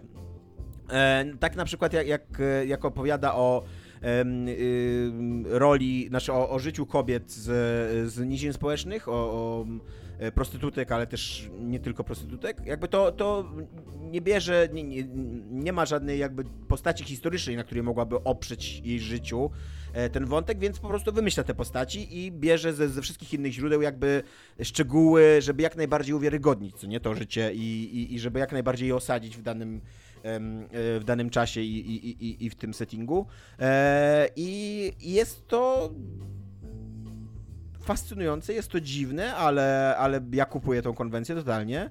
E, Jakby nie jest to taka konwencja, ja tutaj, ja tutaj czasami mówię o książkach Hilary, Hila, znaczy czasami mówię, dwa razy mówiłem o książkach Hilary Mantel, o em, Cromwellu, Tomasie Cromwellu, czyli tym pomocniku e, króla Henryka VIII. E, to z kolei były takie super realistyczne powieści historyczne, ale one były jakby powieściami o, po prostu bardzo głęboko osadzonymi w, w realiach, co nie? A tutaj, tutaj tak nie jest. Tutaj to jest właśnie z jednej strony powieść, z drugiej strony jakaś taka popularno-naukowa e, książka, z trzeciej strony trochę zahaczająca o, o jakiś taki dyskurs naukowy, więc jest to taka hybryda gatunkowa. Em, jest niezwykle interesująca bohaterka tutaj, e, ponieważ Zygmunt Stary miał cztery córki, Izabelę, Zofię, Annę i Katarzynę. No i oczywiście miał syna, czyli tam Zygmunta Augusta, e, którego jakby z lekcji historii to my najbardziej znamy, ale tutaj jakby skupia się autorka przede wszystkim na, tych, na trzech tych córkach, bo Izabela była z poprzedniego małżeństwa, a ona, e, tutaj autorka się skupia na em, e, dzieciach z małżeństwa z Boną Sforzą, e, czyli e, Katarzynie, Zofii i, i, i Annie i one Annie. miały w swoim jakby takim orszaku e, miały osobę niskorosłą, czyli karlicę, e, bo, bo, bo w ogóle e, Bona Sforza była jakąś przedziwną fanką e, osób niskorosłych i miała całe takie całą taką świtę karłów i w ogóle to, w ogóle to, było, to, było, to, to się działo w średniowieczu podobno, jest cały, Tak, jest to- cały to krótki tak, to- to rozdział na ten temat, thing, tak.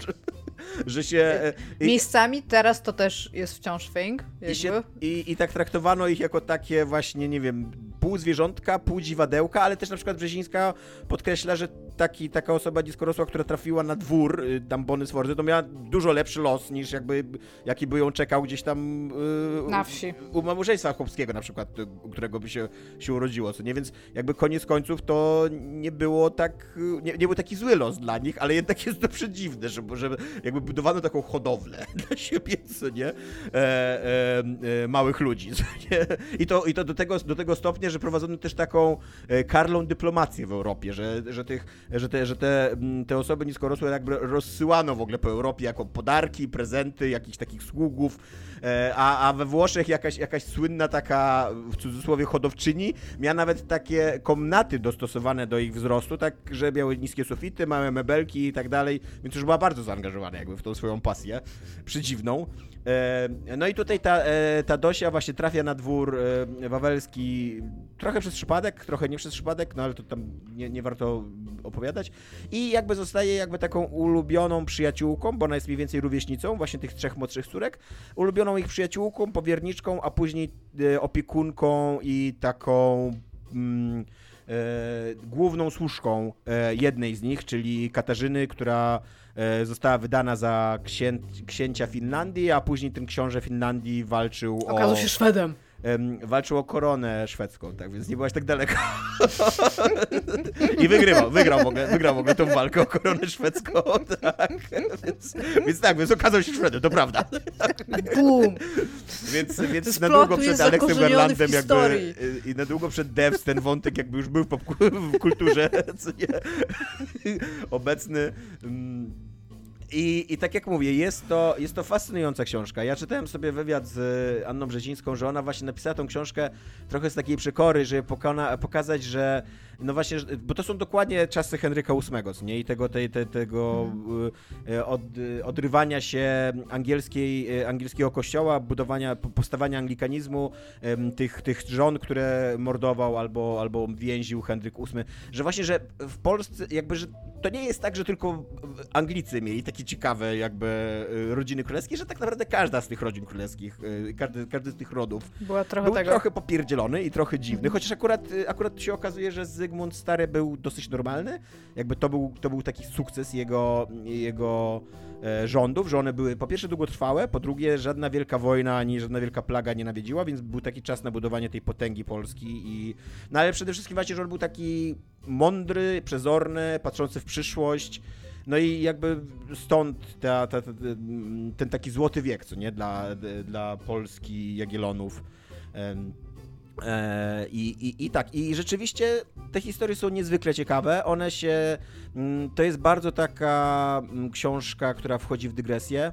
I te dygresje bardzo daleko odchodzą czasami. Tak, te, od, od, takiego, od tego wątku głównego, powieściowego, od tej dosi, e, no to czasem ta narracja bardzo daleko odchodzi, dopiero tam po 100 stronach wraca. I to, a no tak, rzeczywiście, że tu jeszcze ta dosia była, i to się wtedy orientuje, że tak naprawdę tu jest główna bohaterka, którą, e, e, której los jakby cię interesuje, więc to, to nie jest dobra powieść do czytania, jeżeli szukacie takiej dramy em, związanej z konkretnymi ludźmi, ale jeżeli właśnie taka luźniejsza struktura was interesuje, to, e, to, to, to, to naprawdę jest super ciekawe. Ja w ogóle mam bardzo małą wiedzę o polskim średniowieczu, e, a, mm, a i, i, i ta książka jest dla mnie fascynująca, bo odkrywam w ogóle i właśnie i ona i, i opisuje i jakieś takie dynastyczne jakby niuanse, politykę e, i e, standard życia na Wawelu i jak to wszystko wyglądało, jak właśnie jak e, takie spiski polityczne, ale też e, bardzo często schodzi do poziomu je- opisywania życia jakiegoś takiego gminu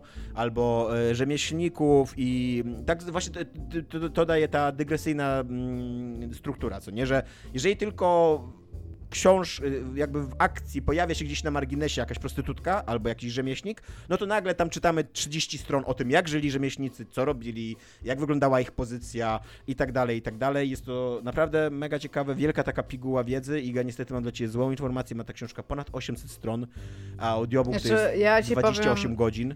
Ja jestem po studiach historycznych i nienawidzę średniowiecza, a miałam osobno średniowiecze e, ogólnoświatowe i polskie i jeszcze bardziej nie lubię średniowiecza polskiego, więc nawet nie musisz mnie namawiać, ja po prostu jestem totalnie nie.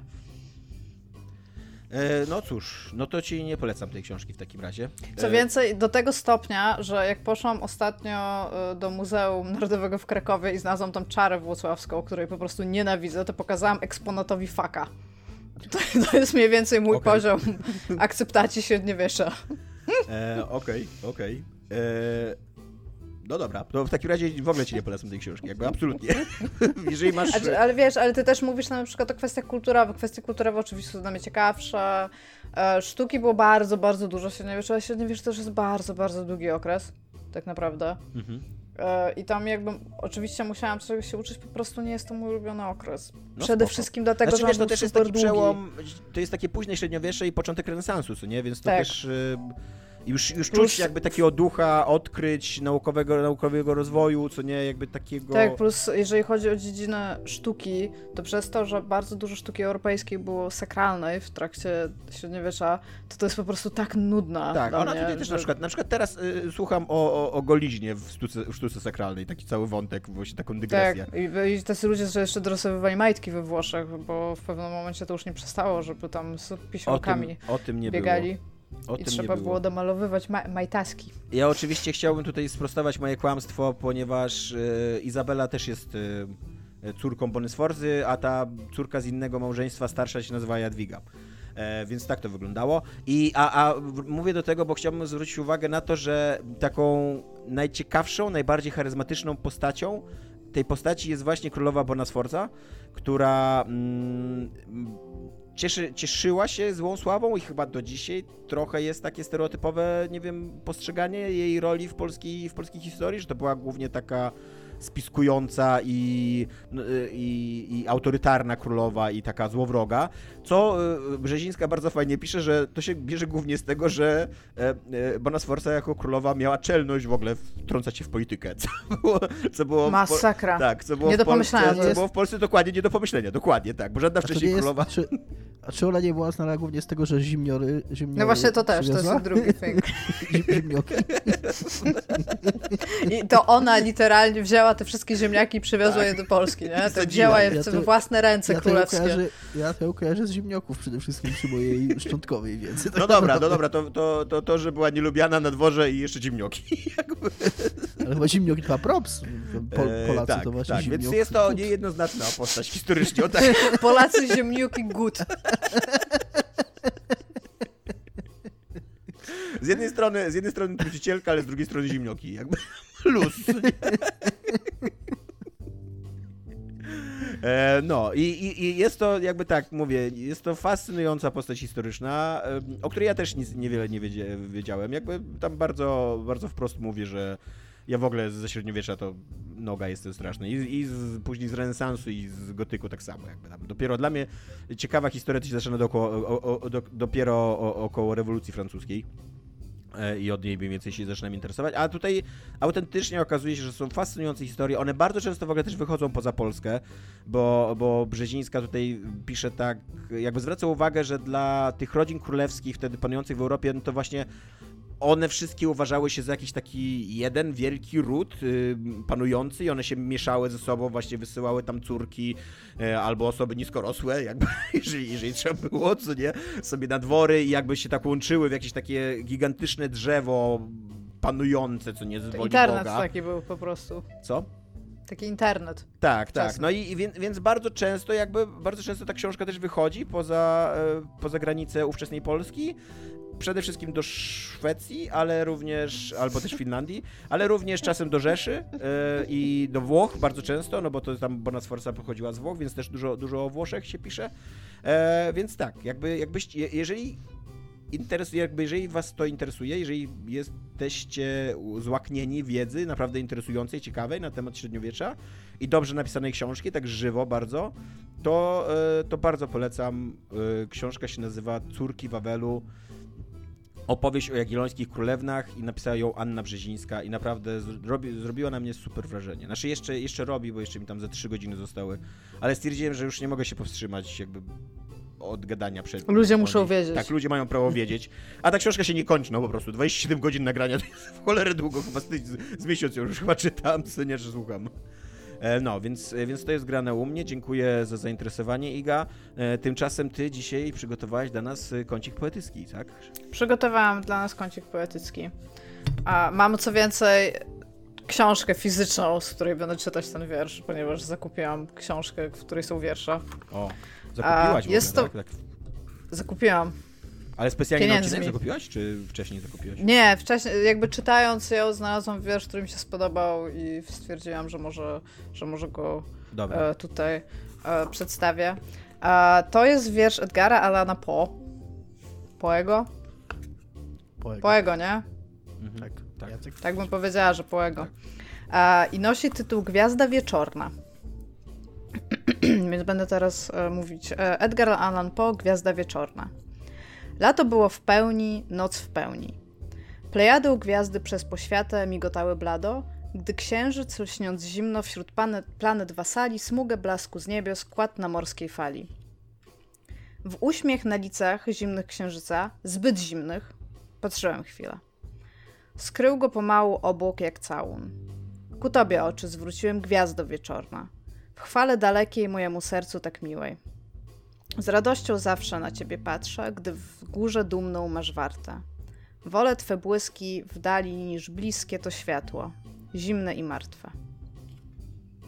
Jeszcze przeczytaj tłumacza, jeżeli możesz. E, Tłumaczenie Zofii Kierszys. E, I muszę w ogóle powiedzieć, bo ja nie byłam zaznajomiona e, z polskimi tłumaczeniami poezji Poego. I właśnie między innymi dlatego mam tą książkę. Poe pisze bardzo dużo wierszy niezwykle rytmicznie po angielsku i oddać to po polsku jest dosyć trudno, a to są fantastycznie przetłumaczone wiersze. To możesz Więc- polecić, co to jest za książka w takim razie. E, To jest. Jeżeli ją e, polecasz. mie- znaczy, nie wiem jeszcze, czy wszystkie, bo Mhm. powiem szczerze, nie, nie usiadłam i przeczytałam wszystkich wierszy naraz, jakby odnajduję w tym coś dziwnego, co, co jakby nie, nie robię, tak? E, Miasto w morzu i inne utwory poetyckie, właśnie Edgara Alana Poe. E, Jest wielu tłumaczy, jakby tutaj, w sensie nie tylko Zofia Kierczys, ale jakby jak na razie nie znalazłam takiego wiersza, który bym stwierdziła, bo ona jest jeszcze ma fajną strukturę, bo po, po lewej stronie masz wiersz w oryginale i po prawej stronie masz wiersz po polsku, więc możesz sobie dosłownie porównywać.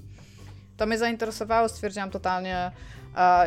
Mam dużo tomów poezji i twórczości po, ego. Natomiast właśnie chciałam zobaczyć e, takie jakby side by side porównania. I stwierdziłam, że czemu nie. Vesper to wydał. Więc e, też jest w twardej okładce. Ładne. Dziękujemy za ten kącik poetycki, Iga. Proszę. E, kącik finansowy jest taki, że cały czas prowadzimy Patronite'a i ten Patronite działa i jesteście super. Zwłaszcza Tomek, dwa, e, Michał i Mafinek są super, bo płacą sobie 200 zł. Jeżeli chcecie być równie super, to bardzo zapraszamy, jakby. Ale jeżeli chcecie wpłacać mniej, to też y, dziękujemy, a jeżeli nie chcecie wpłacać, to też spoko tam. E, I jeszcze jakby tydzień temu robiliśmy tajemnicę z tego, kto nam oferował VR, a zosta- została nam zwrócona uwaga, że to nie jest żadna tajemnica, więc wszemi wobec ogłaszamy, że to Mosku 20 nam oferował VR. E, więc dziękujemy, Dziękujemy. Ci, Mosku, raz jeszcze. E, a teraz, jak już te wszystkie pierdoły, e, jakieś tam giereczki i inne takie rzeczy mamy za sobą, i, i literaturę, i w ogóle nieznaczące rzeczy, jakby i finanse, i, i poezję, wszystko to możecie wyrzucić do kosza, ponieważ e, w tym momencie zajmujemy się rzeczami naprawdę istotnymi, e, więc skupcie się i usiądźcie, jeżeli możecie. Ponieważ e, zadano nam pytanie i, i no, jest jest, to ważne ważne pytanie. pytanie, tak, i my na nie odpowiemy. Zbigniew pyta, czy to możliwe, żeby alternator spalił mi pasek przy włączonej klimie? Opel Astra benzyna 1,6. E, Iga zrobiła research w tym temacie, Iga oddaje Ci głos. A, więc ogólnie klima bardziej obcią- obciąża alternator, więc pasek szybciej się kręci. Więc jest to totalnie możliwe, bo jeżeli jest zbyt zużyty, to robi się luźny, zaczyna się ślizgać i ślizganie go coraz bardziej rozgrzewa przy starcie. Więc sugeruję z mojej strony e, regulację naciągu paska, ale jeżeli, jeżeli tam go tworzysz i zobaczysz, że jest na tyle zużyty, że jest poza zakresem regulacji, to po prostu musisz go zmienić na nowy. Więc nie, jakby tak, to, to jest. Tak, jest to bardzo możliwe, najprawdopodobniej możesz coś z tym zrobić, chyba że nie, wtedy po prostu wymień pasek, ok? Zbigniew. Luzik. E, no i to wszystko, co mamy dla Was w dzisiejszym odcinku. E, cześć. Cześć. Pa.